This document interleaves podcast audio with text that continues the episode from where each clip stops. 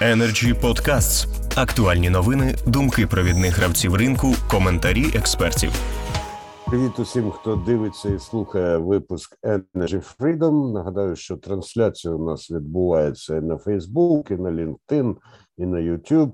Хто не дивиться і не слухає, тим передайте, щоб подивилися зараз або потім у запису, тому що йтиметься про дуже важливі проблеми які традиційно є предметом розгляду в Energy Club і, зокрема, у програмі Energy Freedom.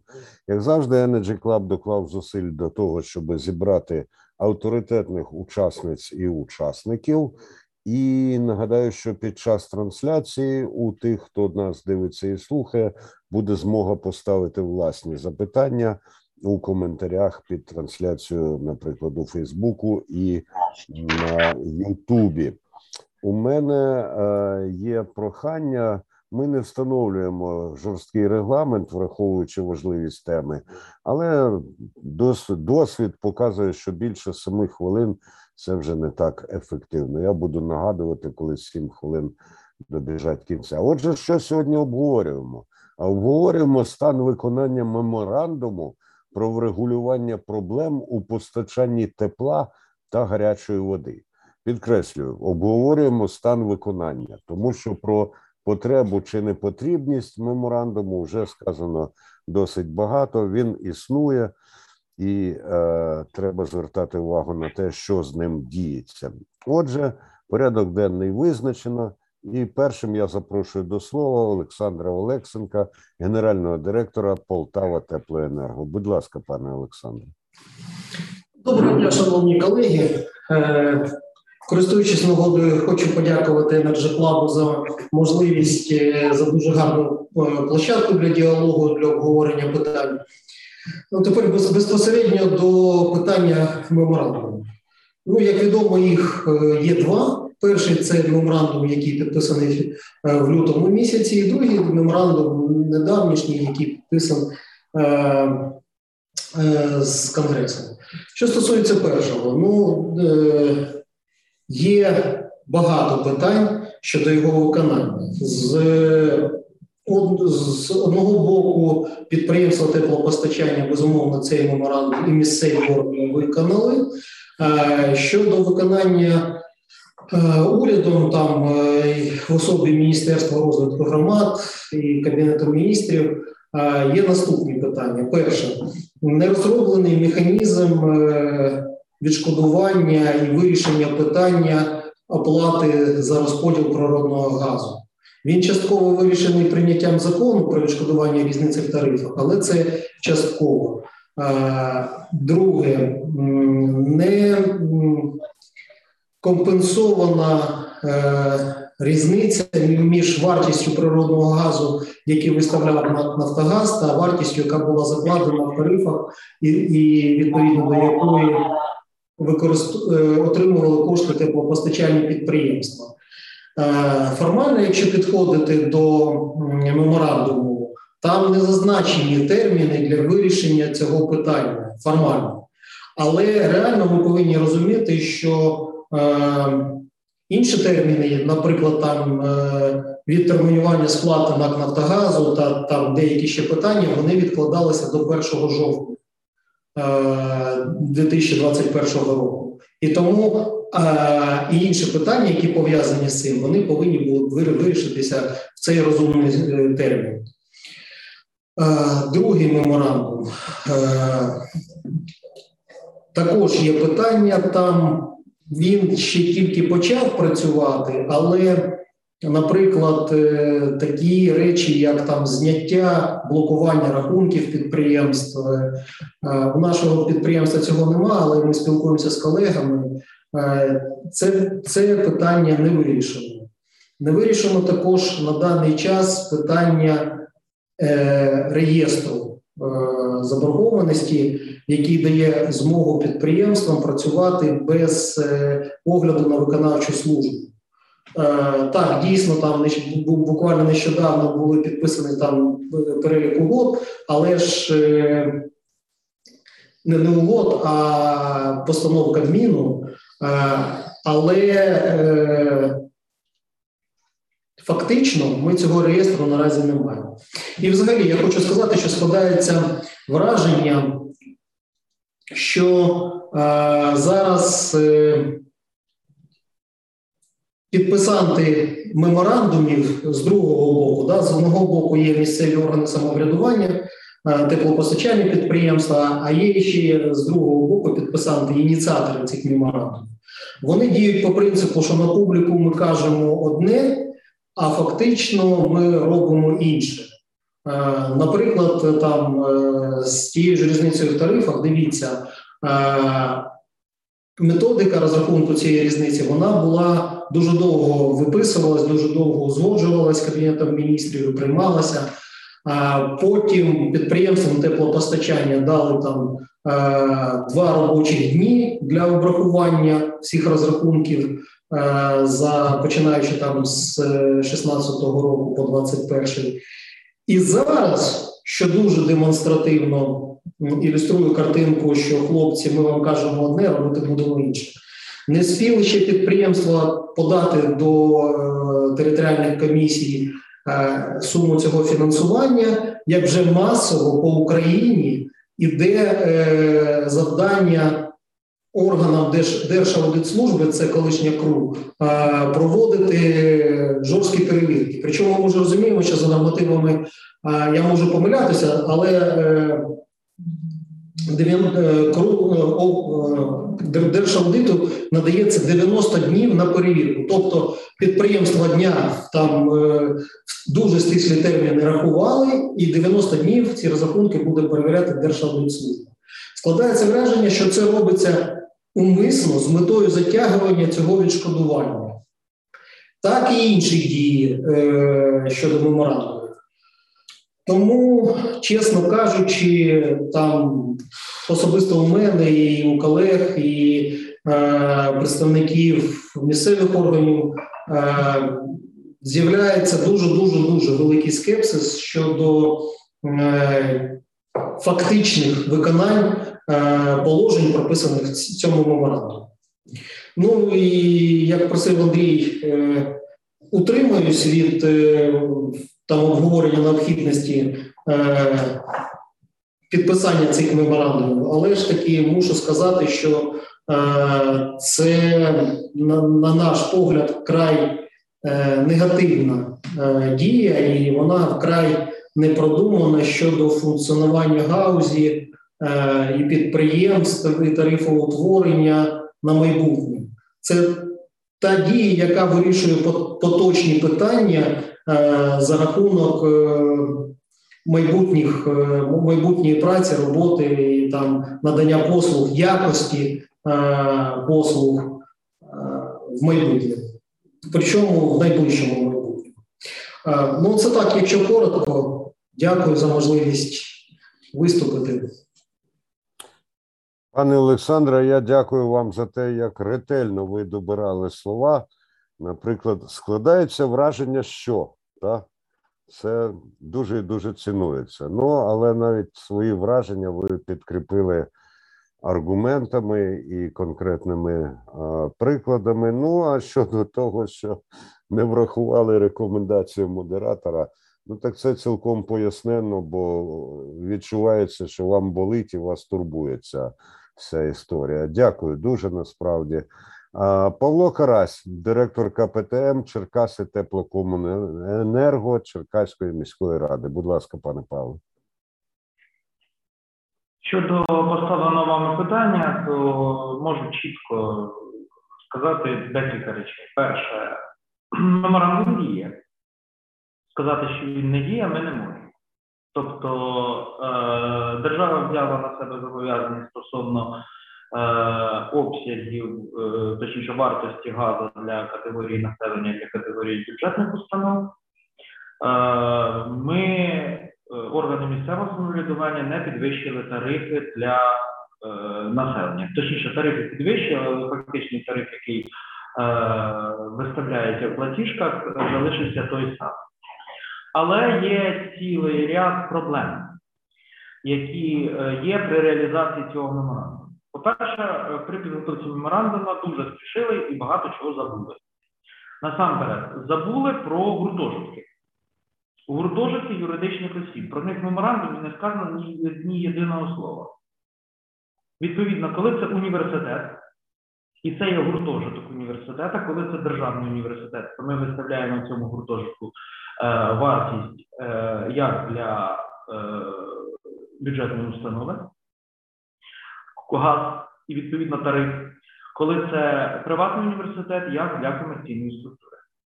Меморандумі гуртожитки випали, про них забули. Е, друге питання. Е, забули про САО, е, кришні котельні. Про них теж забули. Справа в тому, що механізму відшкодування різниці тарифах по кришних котельнях не існує.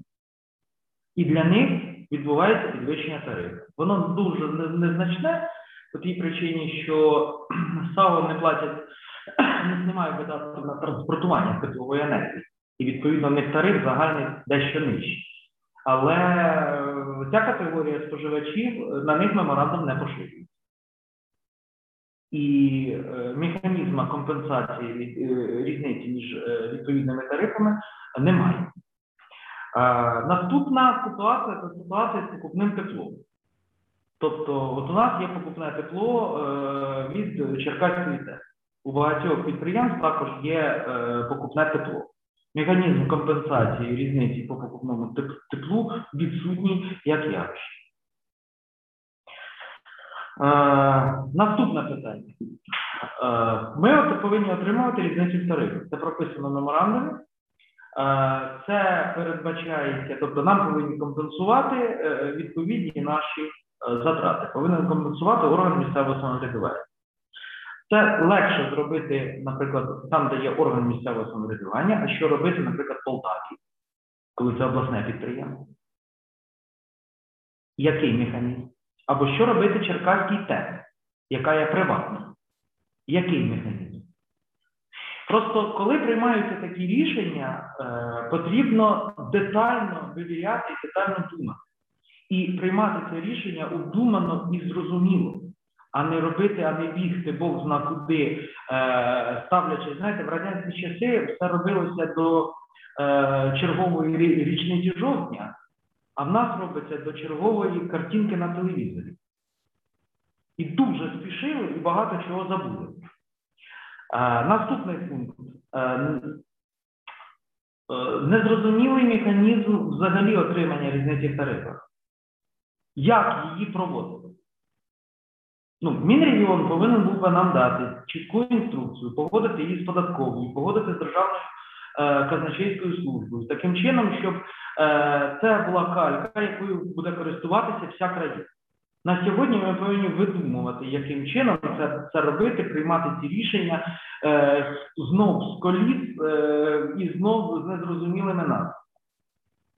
Е, ключове питання в даному випадку, що робити із е, податковою пільгою.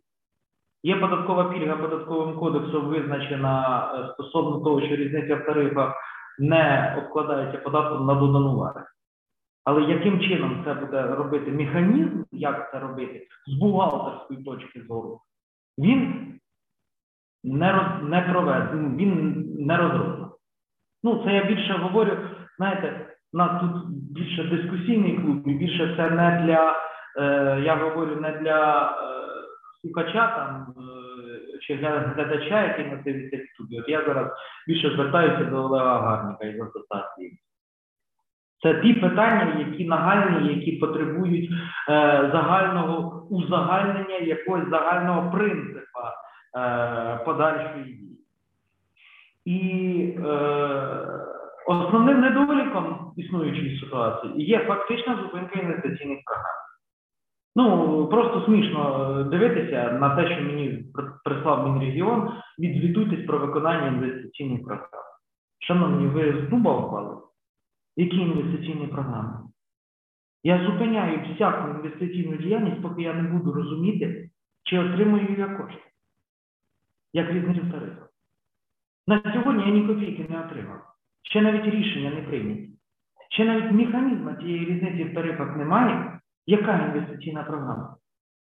І оце основний недолік цього меморандуму як явище. Тому що жодних інвестицій в модернізацію фактично немає. Вся Україна зупиняє те, що доробляється, доробляється, нові інвестиції фактично зупиняються. Тому що в умовах, коли ти не знаєш, чи заплатиш за газ, чи заплатиш заробітну плату, мови немає про інвестиції.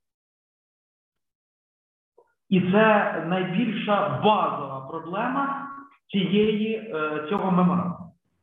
Ну і саме головне.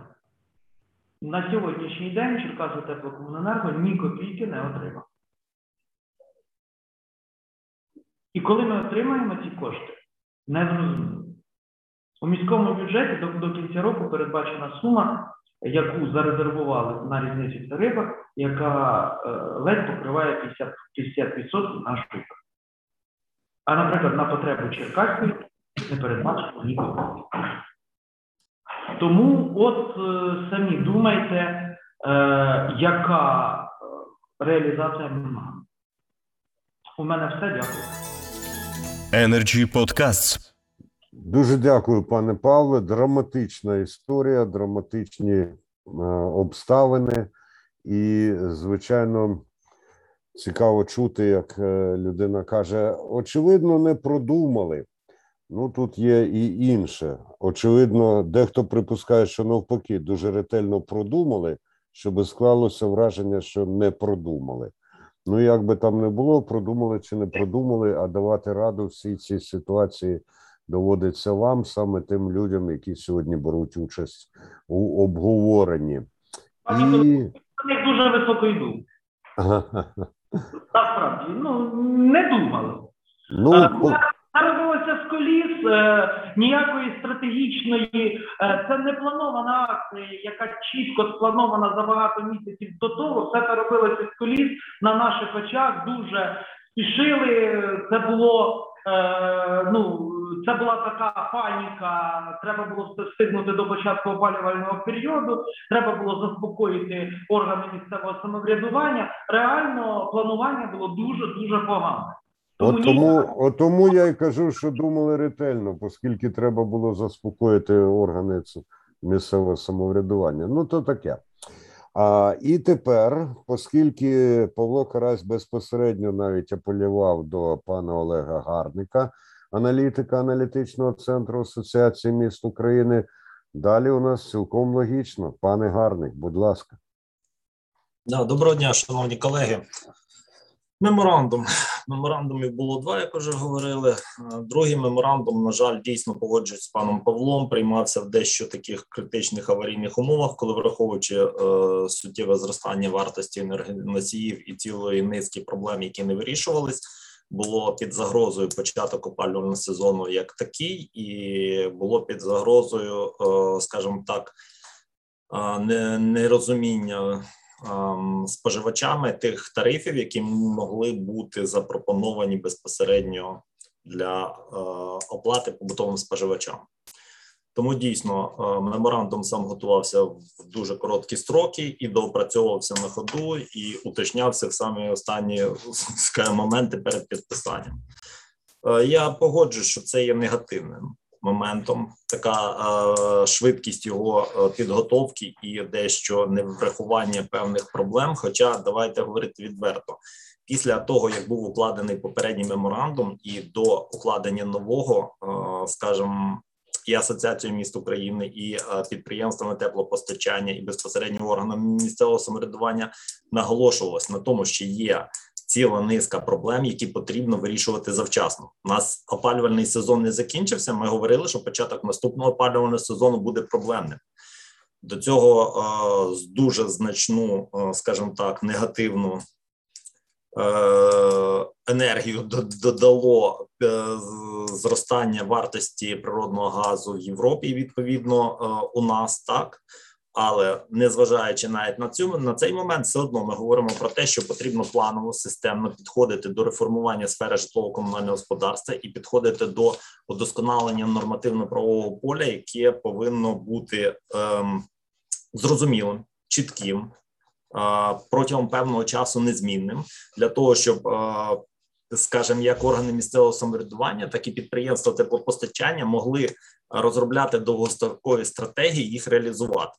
В тому числі я погоджуюсь знов таки з паном Павлом. Це стосується інвестиційних програм. Ну не можна в останній момент перегравати свої плани по, скажімо, реконструкції, оновленню мереж основного обладнання, коли ми не знаємо, що буде в нас, чи буде в нас гази, чи буде в нас взагалі надаватися послуг. Це проблема.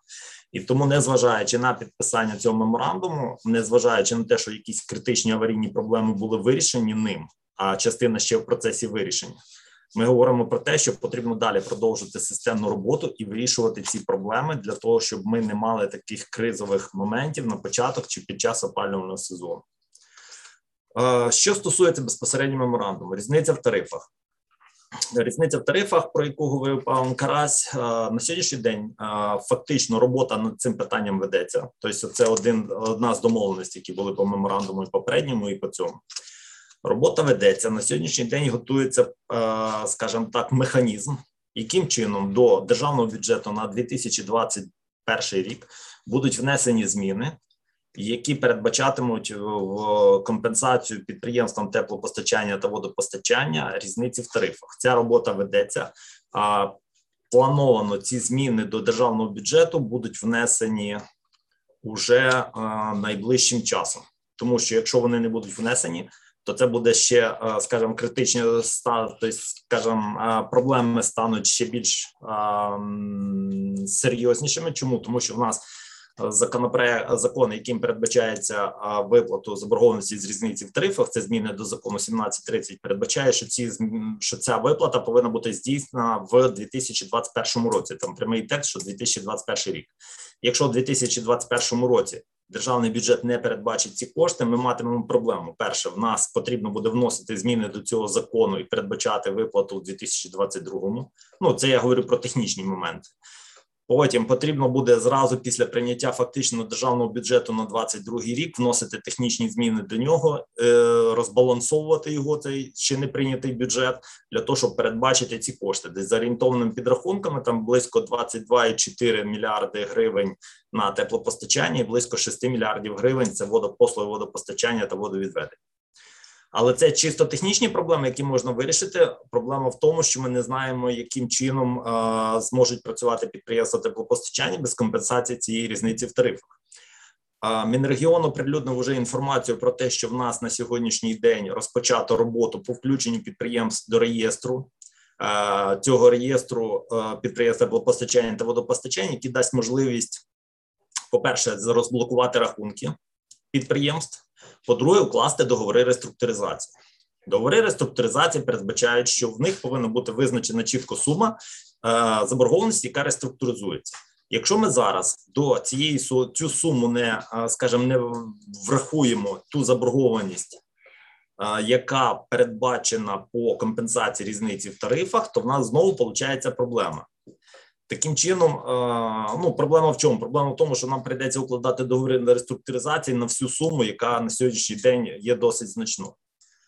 Тому ми дуже активно працюємо в цьому полі для того, щоб, по-перше, запустити внесення змін до державного бюджету на 2021 рік. По-друге, забезпечити якнайшвидшу компенсацію підприємствам тепло та водопостачання різниці в тарифах для того, щоб вони змогли зменшити суму своєї заборгованості, відповідно укласти адекватні договори реструктуризації і більш-менш планувати свої, е, скажімо так, надходження та видатки по за надані послуги.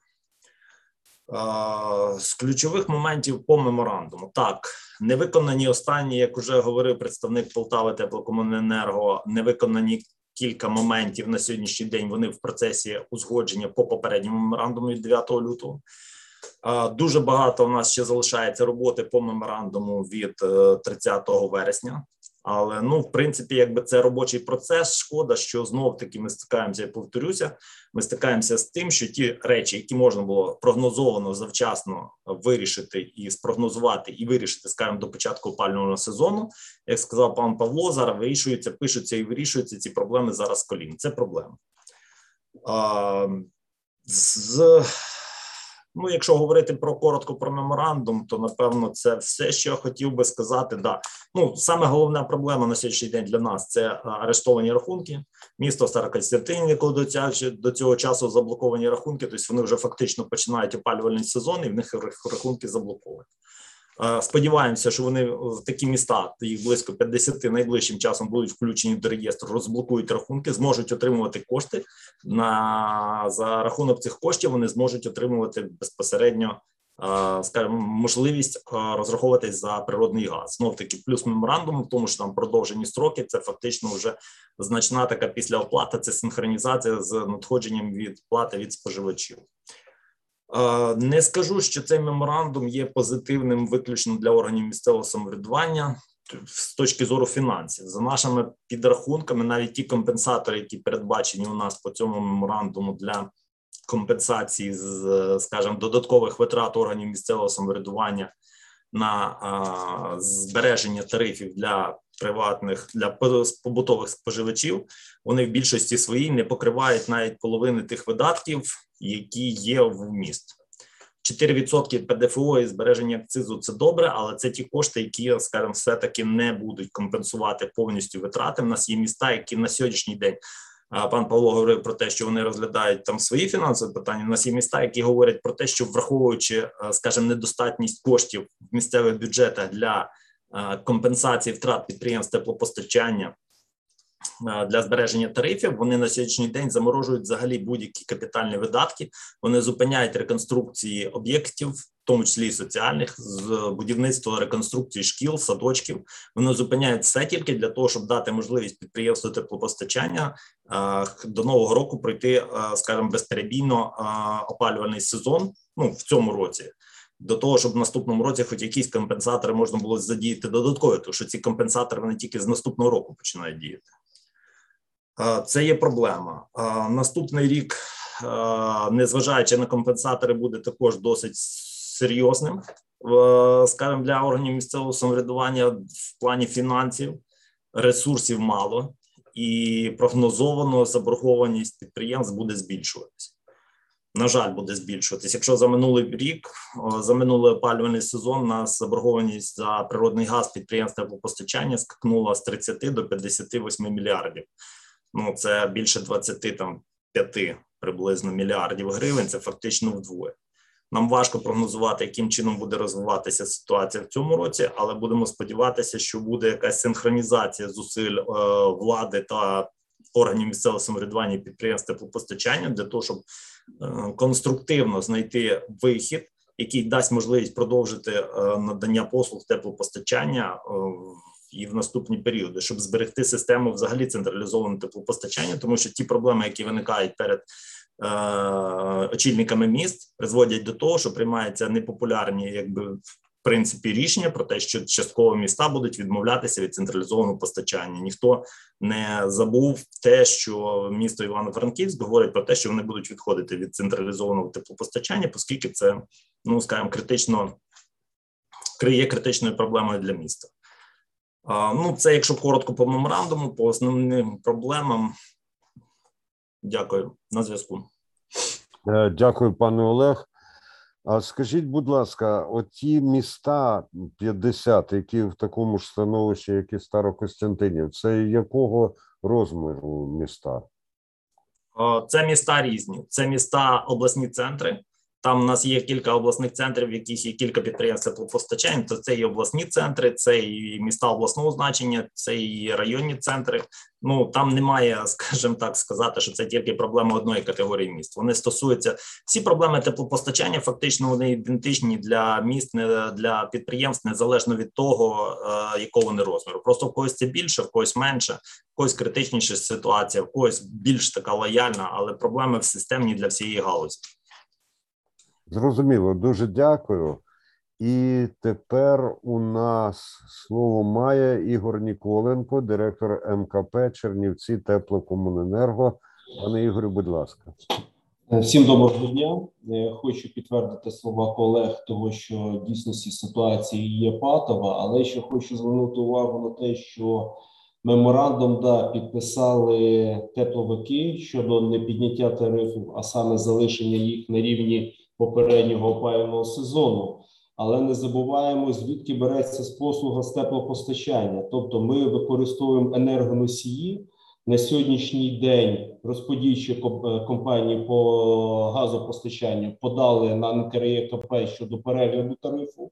Не знаю, як по інших містах, але в місті Чернівці тариф піднімається майже в три рази.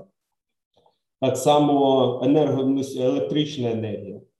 Як ми як місто може нести такі Е, витрати щодо покриття в різницю в тарифах, якщо в дійсності ПДФО не покриває. Якщо ми розглядаємо про вартість енергоносіїв, чого виробляється теплова енергія, то місто потрібно дотувати на сьогоднішній день підприємство в розмірі 300 мільйонів гривень, щоб пройти цей опалювальний сезон.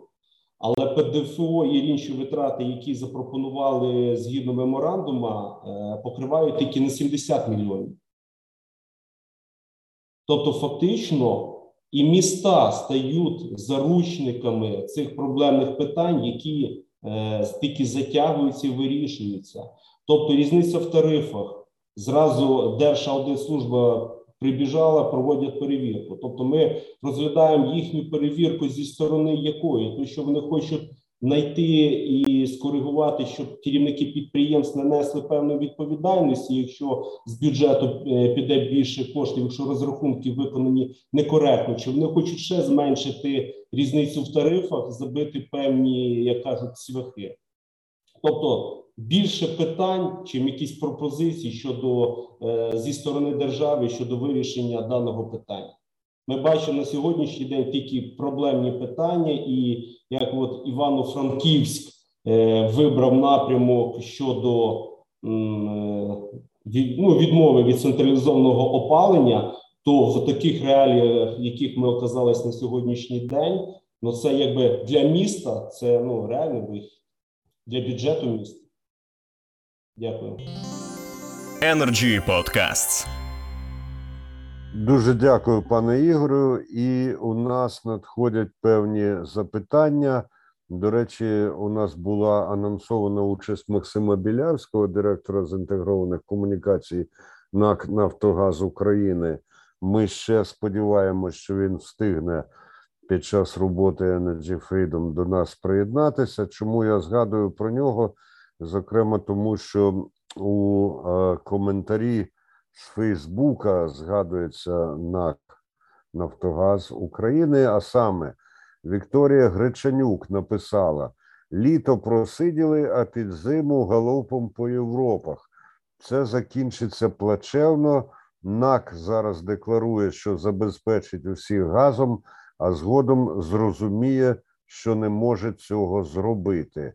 Ну, якщо хто із учасників і учасниць зараз Energy Freedom готовий е, прокоментувати цю та, будь ласка, будь ласка, пане Олександре, Олександр Олексенко. Ну, е, в тому питанні, що стосується можливості НАКа забезпечення газу. Я насамперед хочу сказати, що взагалі в цьому питанні був відсутній системний підхід. І меморандуму, в тому числі, ну це я спочатку, щоб трошки завершити тему меморандумів, меморандуми е, вони є в цьому сенсі дуже поганою річ. Дуже погано. Це як приходить приходить до лікаря там хвора людина з там температурою під 40, е, там з важким диханням. Доктор бере там губну помаду, рисує йому губи, пудрою припудрює і каже: Дивіться, там він же ж гарно виглядає, не треба там нічого робити. Оце меморандум, це оцей шлях. Ми розуміємо, що у нас дуже погана, е, поганий стан галузі, дуже поганий е, стан е, з вартістю енергоносіїв, з іншими питаннями. Але ми приймаємо меморандум, робимо вигляд для споживача, що у нас усе добре, тарифи не зменшуються, не змінюються. Замість того, щоб робити якісь системні поступові кроки. Так, наприклад, там асоціація ще е, наприкінці е, весни звернулася до міністерства з дорожньою картою. Ми ми розуміли ці питання, е, розуміли проблематику, але дорожня карта не розглядається, відповіді нема, а меморандуми ми підписуємо. Так от, що стосується НАК Нафтогаз України. Ну, скажіть, чи не було зрозуміло фахівцям, що ще влітку, що НАКу газу на опалювальний період не вистачить? Ну, всі, хто е, був е, в розумінні е, ситуації з обсягами споживання, з обсягами е, запасу газу в сховищах, Всі розуміли, що газу не вистачить. Це розуміння було тоді, коли газ коштував там 5-6 тисяч, 7 тисяч гривень. Але нам представники НАКу, ну, не буду казати фамілії, можна підняти там матеріали ЗМІ. Вони казали, хлопці, все гаразд, на газу у нас дуже дуже багато, не хвилюйтеся, і ніхто нічого не робив. Знову ж таки підкреслюю тоді, коли газ коштував 6-7 тисяч гривень, ну нехай 10. Тепер, коли газ коштує на ринках там близько там 40-50 тисяч гривень, НАК е, звертається з листом до Кабінету міністрів. Дайте нам 123 мільярди, нам треба закупити газ, бо нам його не вистачає. Ну, питання. Е, Чому ніхто не відповідає за це? Е, Обсяг газ це є стратегічний продукт е, взагалі для економіки будь-якої країни. Я не беру тільки теплопостачання. Це і вартість е, хімдобрив, це і вартість іншої продукції, це і вартість електричної енергії. Е, хто відповість за те, що нам розповідали все добре, все хорошо, і замість того, щоб купувати варті, е, газ там за вартістю 6-7 тисяч за тисячу кубів, ми зараз ставимо питання про його закупівлю там за 40-50 тисяч.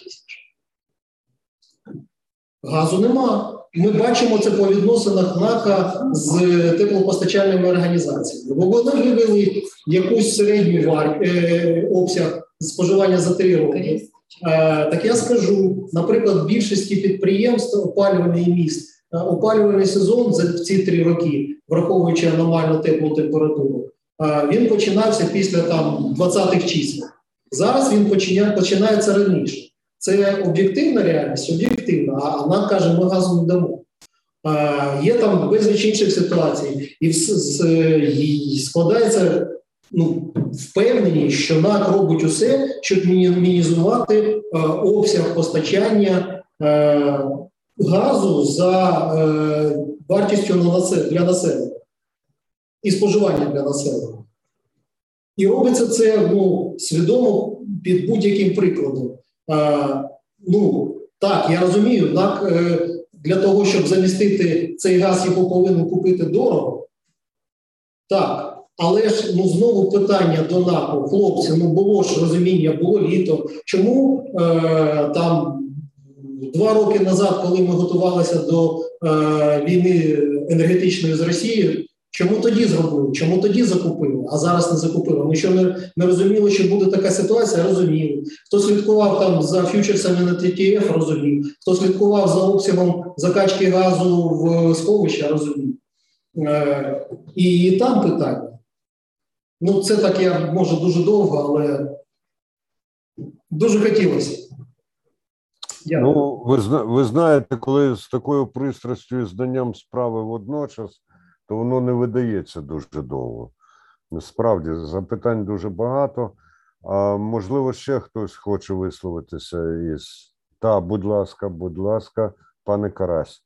Е, насправді, е, коли нас стосується питання регулювання, то нам говорять, нас є е, комерційна структура, мета якої отримання прибутку. А коли ми задаємо абсолютно, от я задаю абсолютно нормальне питання, яким чином формується ціна? Скажіть, будь ласка, чому газ 37 тисяч? Чому газ 16 тисяч для бюджету? Чому 7420 для інших установ?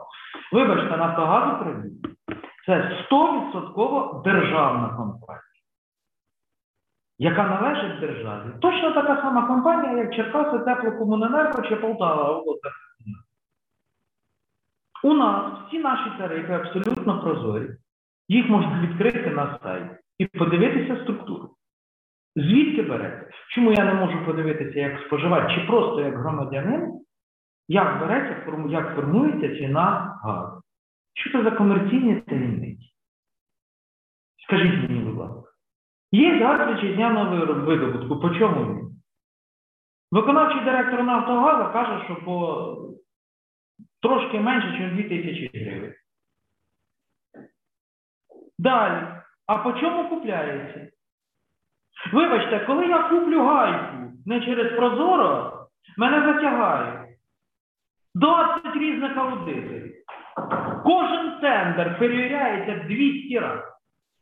А в нас купується газ, а ніяких тендерів. І ніхто питання не піднімає в країні взагалі. Немає ніяких тендерів. По якій ціні Нафтогаз купляє газ за кордоном? Комерційна таємниця.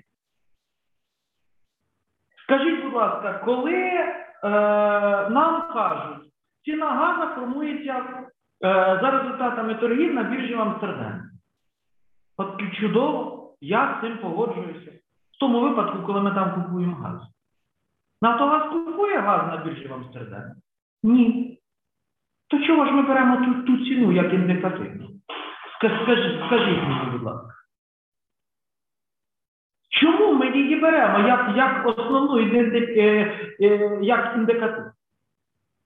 По якій ціні формується? Покажіть відкрито, ми купили там-то по такій-то ціні, там-то по такій-то ціні. Разом оце баланс газу такий. В результаті цього балансу газу от виходить така середня ціна. Ось це наші планові закупівлі, де в нас укладені контракти по, по фіксованій ціні. Те, що відбувається зараз, ну ви мене вибачте, це е, просто спроба всіх, всієї країни зробити дурні. Є тільки розумні люди, це Нафтогаз України, а всі останні ідіоти. Ну, не люблю, коли мене роблять ідіотом. Дякую. Ну, як на мене, то навіть якщо дуже хтось захоче, то з вас ідіота не вдасться зробити. А спроби можуть бути які завгодно наполегливі і тривалі, але критичне ставлення до дійсності у вас, на мою думку, перемагає. І коли ви кажете, ніхто не звертає увагу, ніхто не ставить запитання, звісно, фігура мовлення і перебільшення, тому що на Energy Club, зокрема, і ви от е, ставите це питання. І справді, ще влітку я пам'ятаю, коли на обговореннях е, в Energy Freedom поставали ті питання, про які і зараз йдеться. Звісно, проблема в тому, що рідко хто дає собі труд по-справжньому прислухатися, але ми знаємо, що сума малих зусиль зрештою може давати плоди. Колеги, якщо ніхто е, не хоче висловитися ще на тему, яку задала наша слухачка, глядачка Вікторія Греченюк, так, то тоді будемо потихеньку переходити до е, підбиття підсумків. Утім, я зараз пригадав одну історію, яка показує е, те, що в політичній боротьбі, яка розгортається, зокрема на місцевому рівні, можуть намагатися використати питання постачання тепла і теплої води.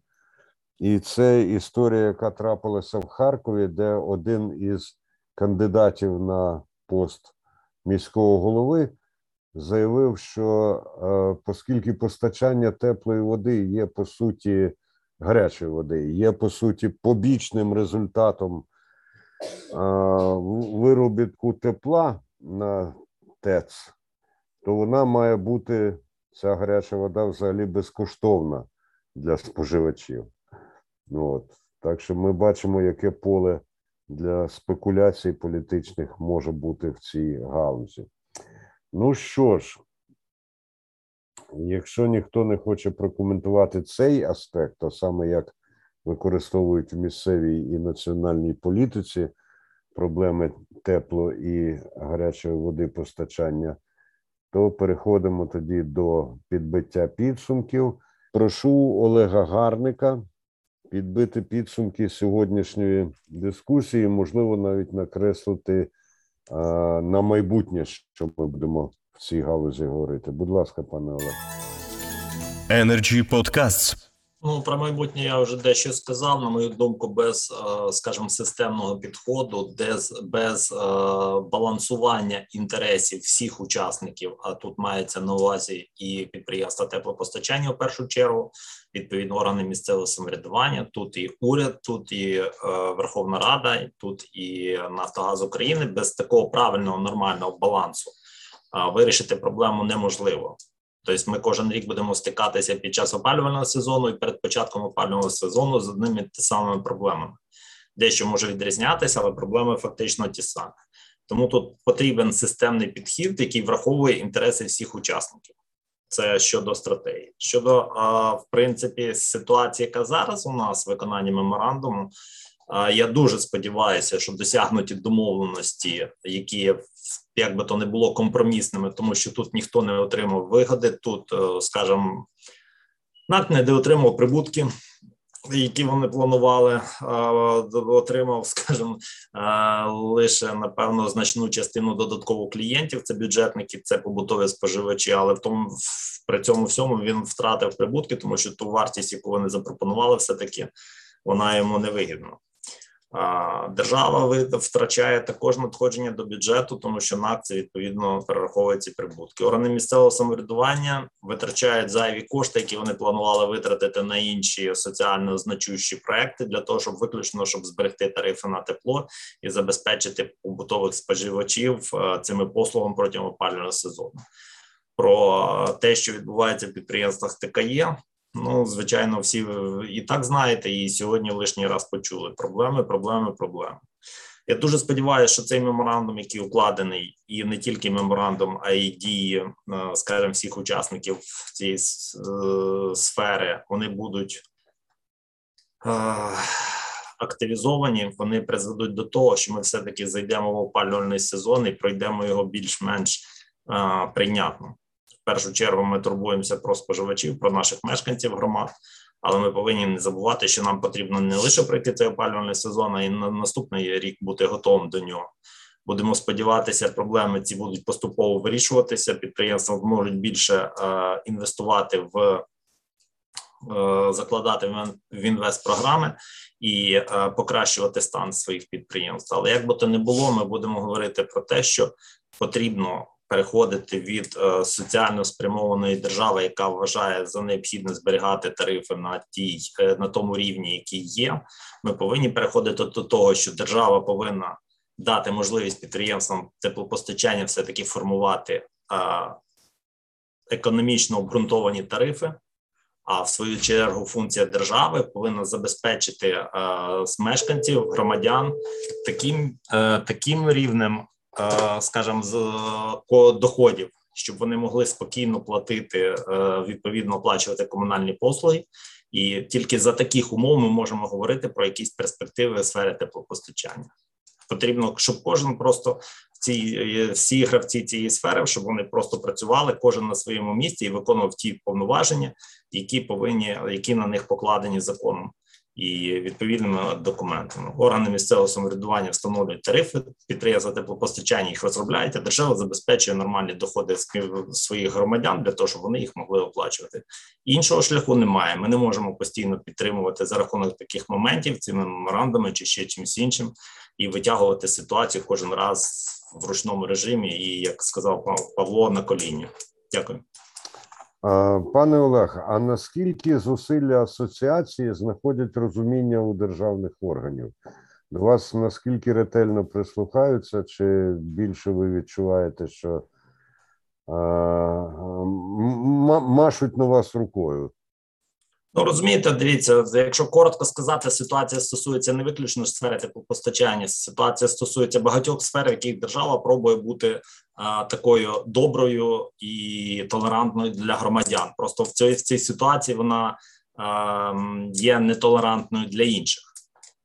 Це стосується сфери житлового господарства, це стосується, скажімо, той самий житловий кодекс, який до цього часу передбачає можливість отримання безкоштовного житла. Це та сама проблема. Тобто держава не хоче приймати політичні непопулярні рішення, які призведуть до втрати певного рейтингу. У нас на сьогоднішній день люди, які стоять в чергах на житло з 80-х років, його не отримують. і перспектив немає. Але держава не хоче сказати все закінчили. Кожен собі придбаває житло сам. Ну, те саме із сферою теплопостачання, тобто розуміння певне є, але політичні прийняти політичні певні кроки, які, е, скажімо так, наведуть лад, вони не популярні, тому Зрозуміло, зрозуміло, пане Олег, дякую. А Павло Карась, будь ласка, ваші підсумки. Е, Шановні колеги, в мене був такий вчитель, звали його Віктор Михайлович Пензенник. І е, він, коли е, нас, молодих хлопців, збирав і розказував, як має функціонувати державний механізм, він задав нам одне питання. Каже: скажіть, хлопці, як зробити так, щоб в країні в один день не стало яблук? Ну, от взагалі ні одного яблука. Страшенний дефіцит. Щоб ціна на яблуки збільшилася в десятки разів. Як це зробити? Дуже швидко. Знаєте, яка правильна відповідь? Треба створити Міністерство яблук і прийняти закон про яблука. І настане проблема. От як вирішити проблему теплопостачання? Дуже просто. Держава перестати повинна регулювати цю сферу діяльності. Все. Не повинна цим займатися ні асоціація МІН, ні мери. Ми не повинні збиратися на, на ці наші посиденьки. Це повинен регулювати звичайні ринкові умови і звичайний бізнес-процес. І тоді будуть виживати ті, хто більш ефективний. Тоді не буде, я не буду чути цих івано-франківських ідіотізмів про відключення централізованого теплопостачання. Це просто маразм. Просто маразм. І цей маразм транслюється на всю країну. Ну, коли, вибачте, міський голова не має відповідного рівня освіти, не має відповідного рівня знань, коли цьому міському голові не розказали, а представляє він високоінтелектуальну політичну силу. І ми слухаємо цей маразм на всю країну. Далі. Я не хочу слухати далі про Нафтогаз. Я хочу забути про існування цієї структури. Створіть нормальні ринкові умови. Я не хочу знати, що в нас є цей Нафтогаз. Я куплю сам за кордоном газ, сам собі його закачаю в сховище і сам буду моделювати свою ситуацію, отримувати прибуток. Пане Олег, та мені байдуже на прибутки Нафтогазу України. Абсолютно. Чому держава мене робить соціальну організацію, а Нафтогаз України повинен отримувати надприбуток? Скажіть, будь ласка, чому? Чому я, як громадянин України, повинен платити заробітну плату по десятки мільйонів гривень? Чому я, як громадянин України, повинен тільки на піар забезпечення витрачати цієї компанії сотні мільйонів гривень? Чому? Я, громадянин України, це моя власність, в тому числі. Тому я не бачу перспектив цих меморандумів. Ці меморандуми це е, отрижка соціалізму, яка ні до чого гарного не призведе, а вона призведе до відстроченого колапсу. Дякую. Energy Podcasts. Дуже дякую, пане Павле. У вас сьогодні якийсь е, особливий такий медичний, я би сказав, ухил. То спершу ви кажете, не робіть з мене ідіота, потім виникає івано-франківський ідіотизм. Ну, видно, що допекло, допекло дуже сильно. Ми вас, гадаю, розуміємо. Так, і Олександр Олексенко, будь ласка, ваші прикінцеві зауваження. Дякую. Невеличка ремарка. Я дуже хвилююся за Павла, щоб завтра міська влада Івано-Франківська санкцій не ввела проти нього. нього. Ну, Дуже емоційно. Я, я в такому разі скажу, що ми готові надати слово представникам міської влади Івано-Франківська у наступному або через один випуск Energy Freedom для, для е, висловлення своїх аргументів. Свої точки зору. Так, так. так. Будь ласка. Е, Дивіться, е, що стосується меморандуму, ну е, я переконаний, що це дуже дуже погана історія. І те, що уряд е, починає робити це системно, це дуже сумно. Е, Знову ж таки, це ми нафарбували губи і рухаємося далі. А людина дуже хворим, і, і там заходи щодо лікування не проводяться, і людина з, з кожною годиною, з кожним там хвилиною їй становиться все інше. Питання: які е, питання вирішив меморандум? Він вирішив питання розрахунків е, знак Нафтогаз. Жодним чином.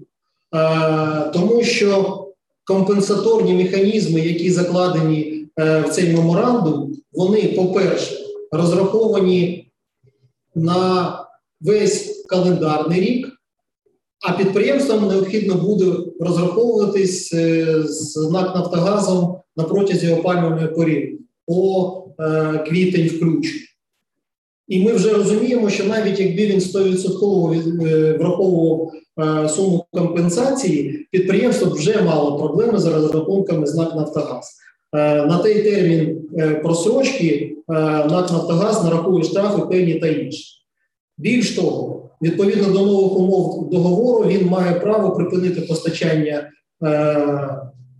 категорійного газу і відправити підприємство на поле значно більшою вартістю.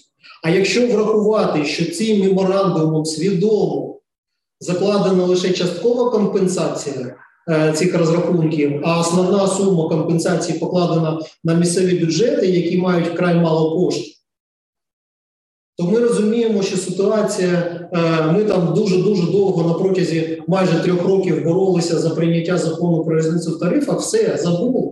Ми за цей опалювальний період е, повернемося, будемо з вами наприкінці цього опалювального періоду розмовляти знову кризи розрахунків, знову НАКО повинні там десятки мільярдів гривень, а які погані теплопостачання підприємства. Тобто ми розуміємо, що питання розрахунків за газ цей меморандум е, не вирішує. Друге, е, зростання тарифів. Чи вирішує він питання? Жодним чином.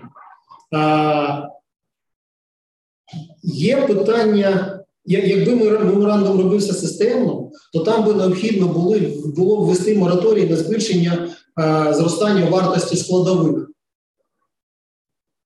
Електрична енергія, розподіл газу, розподіл природ, е, електричної енергії, вода. Е, там же жодним чином це не вказано. І ми вже розуміємо, що зараз е, газо розподільчі компанії ставлять питання про підняття там своїх тарифів в 2, в 3, 4, 5 разів. І це відіб'ється на зростання тарифів. Щоб тарифи не зростали, треба робити не меморандуми підписувати, а робити інвестиційні програми, вкладувати кошти в е, суттєве підвищення е, енергоефективності, енергомодернізації, заміну газу е, невикопними видами палива. А меморандум якраз на цьому ставить жирний крест. Він каже підприємству: ну, максимум, що вам там це покриєте це собівартість, а який розвиток?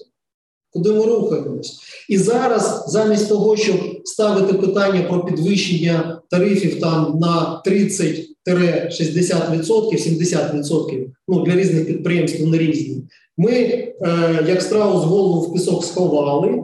А в наступному році ми вже будемо ставити питання про зростання тарифів на 80-100%. Ну, ми ж розуміємо, що знову сюди втрутиться політика, і нам скажуть ні, хлопці, ні. Знову меморандум якийсь. Тобто, замість того, щоб рухатись правильному шляху, ми від нього віддаляємося цими меморандумами. Питання енергонезалежності. Ну, дивіться, е, знову ж таки. Е, Україна має видобуток там близько 20 мільярдів кубів, споживання близько 30 мільярдів. Нам НАК вже продемонстрував. Він сказав, буде 2020, дайте нам кошти, дайте нам зростання тарифів. І що ми маємо? Ми маємо зараз прогноз добичі Укргазвидобування, видобутку Укргазвидобування на рівні 12,6 мільярдів. А починали ми в 15-му, я можу помилятися, близько 14. Тобто, ну і е, інший шлях, і він шлях, який рухається, е, увесь світ рухається, це зменшення споживання. Потенціал зменшення споживання е, в побутовому секторі це мається на увазі е, фізичні споживачі та підприємства ТКЄ, це близько там 8 мільярдів кубів газу. І якщо е, системно підійти, то е, ми можемо казати про споживання газу на рівні 22 мільярді кубів річних, а видобуток е, приватні компанії вони досить високими темпами збільшують видобуток газу. Видобуток ми можемо підвести теж близько там до 21 мільярда. І це майже і є енергонезалежність. А ми ховаємо голову як страву з пісу. Е, знову ж таки, е, чи вирішиться питання е, там вартості газу? Я впевнений, що не вирішиться до, до, до, того часу, поки у нас буде державна компанія НАК Нафтогаз, державна компанія Укргазвидобування. У нас нема стимулу. Конкуренція це єдиний стимул для розвитку компаній і видобування. Ці компанії повинні бути приватизовані. У нас не повинно бути монополіста. У нас є монополіст, який, як правильно сказав пан Павло, е, незрозуміло ні для кого. Я думаю, що і для них. Обирають вартість газу і кажуть, ну ми тут е, подумали, буде 740, да, або там для бюджетників 16300, а для всіх інших не розумію, чому.